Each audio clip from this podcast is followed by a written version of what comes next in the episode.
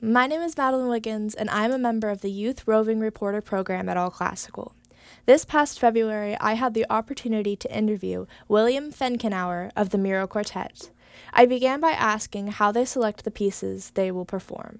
We talk in coordination with David Schifrin, who's the artistic director here at Chamber of Music Northwest. And David always looks to hear from us what we would really love to play and share with the audiences here in Portland. And with a discussion with what he's trying to balance for the whole season and what he's trying to develop for the audience that is within his family. And so we go back and forth. And this particular program tonight is a celebration of Dvořák, bringing in Jeffrey Kahane, who's an old friend of ours and a wonderful collaborator on stage that we've been playing with quite a few years now.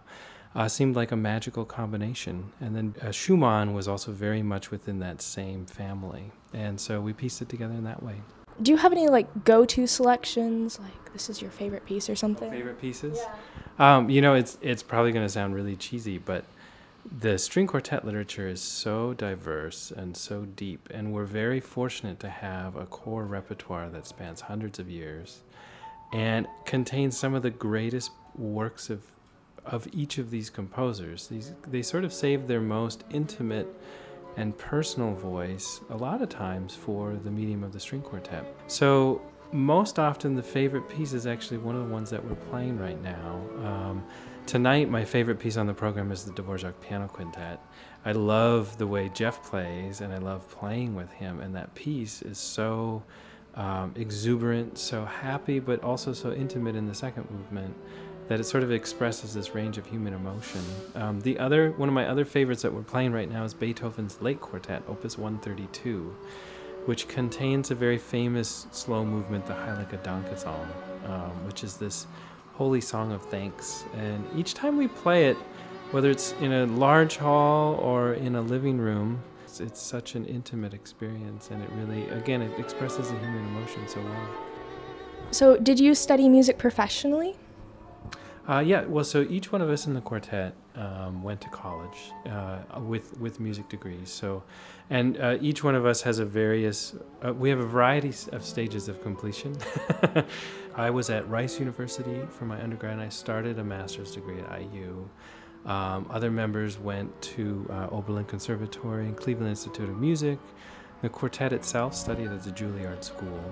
So it's very much something we all had in mind to become professional musicians, and there's also a variety of each one of us who knew at different stages of our life that we really wanted to be in a string quartet, and to have the lifestyle of the string quartet and to get to be able to play the music. And so we all fell in love with that at slightly different stages, but certainly all had that within our educational background. So do you have a family at home? Do you have a spouse or little children at home? Yeah, so I have two little boys at home, Max and Ollie, who are aged 8. We just had our 8th birthday and 6 years old. And in the quartet, Daniel also has two boys, and Josh has a boy, and he is the only girl in the quartet. So we all have different family situations and spouses. And generally during the regular season, they don't travel with us much because we're in and out of cities fairly quickly. During the summer, it's really wonderful, and actually Portland is one of the places we love to come because we're usually somewhere for at least a week or maybe 2 weeks, and then it's fun to have the family and the kids come along, and they get to both see what your life is like outside of home, and they get to experience cities and concerts and get to see a lot of the people who we call our closest friends. I know you guys have performed with a lot of different people over the years. Do you have someone who you would love to perform with at some point? Oh, wow. Oh, yeah. Well, it might not be who you expect for me personally. If I'm thinking just about me, I grew up fiddling. And when I was younger, I traveled a lot as a country western fiddler. I would love to perform with Garth Brooks, who I don't know how many people know of Garth Brooks listening, but he's one of the quintessential country stars. And just seeing his shows and the energy that he brings and the intensity and the commitment he has to performing That's always been one of my dreams, is to step on stage and just even fiddle for one tune. I think as a quartet, we've had the benefit and the luxury of having so many amazing collaborators to play with over the years.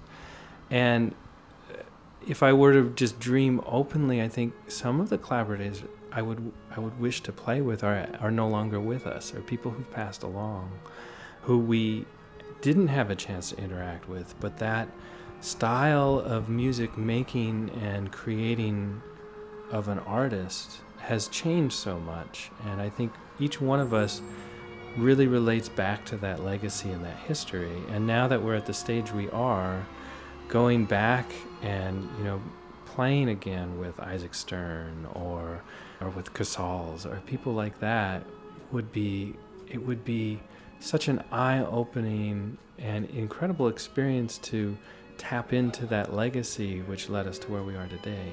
William Fenkenauer is the second violinist for the Miró Quartet and performed in Portland in February. For the Youth Roving Reporter program at All Classical, I'm Madeline Wiggins.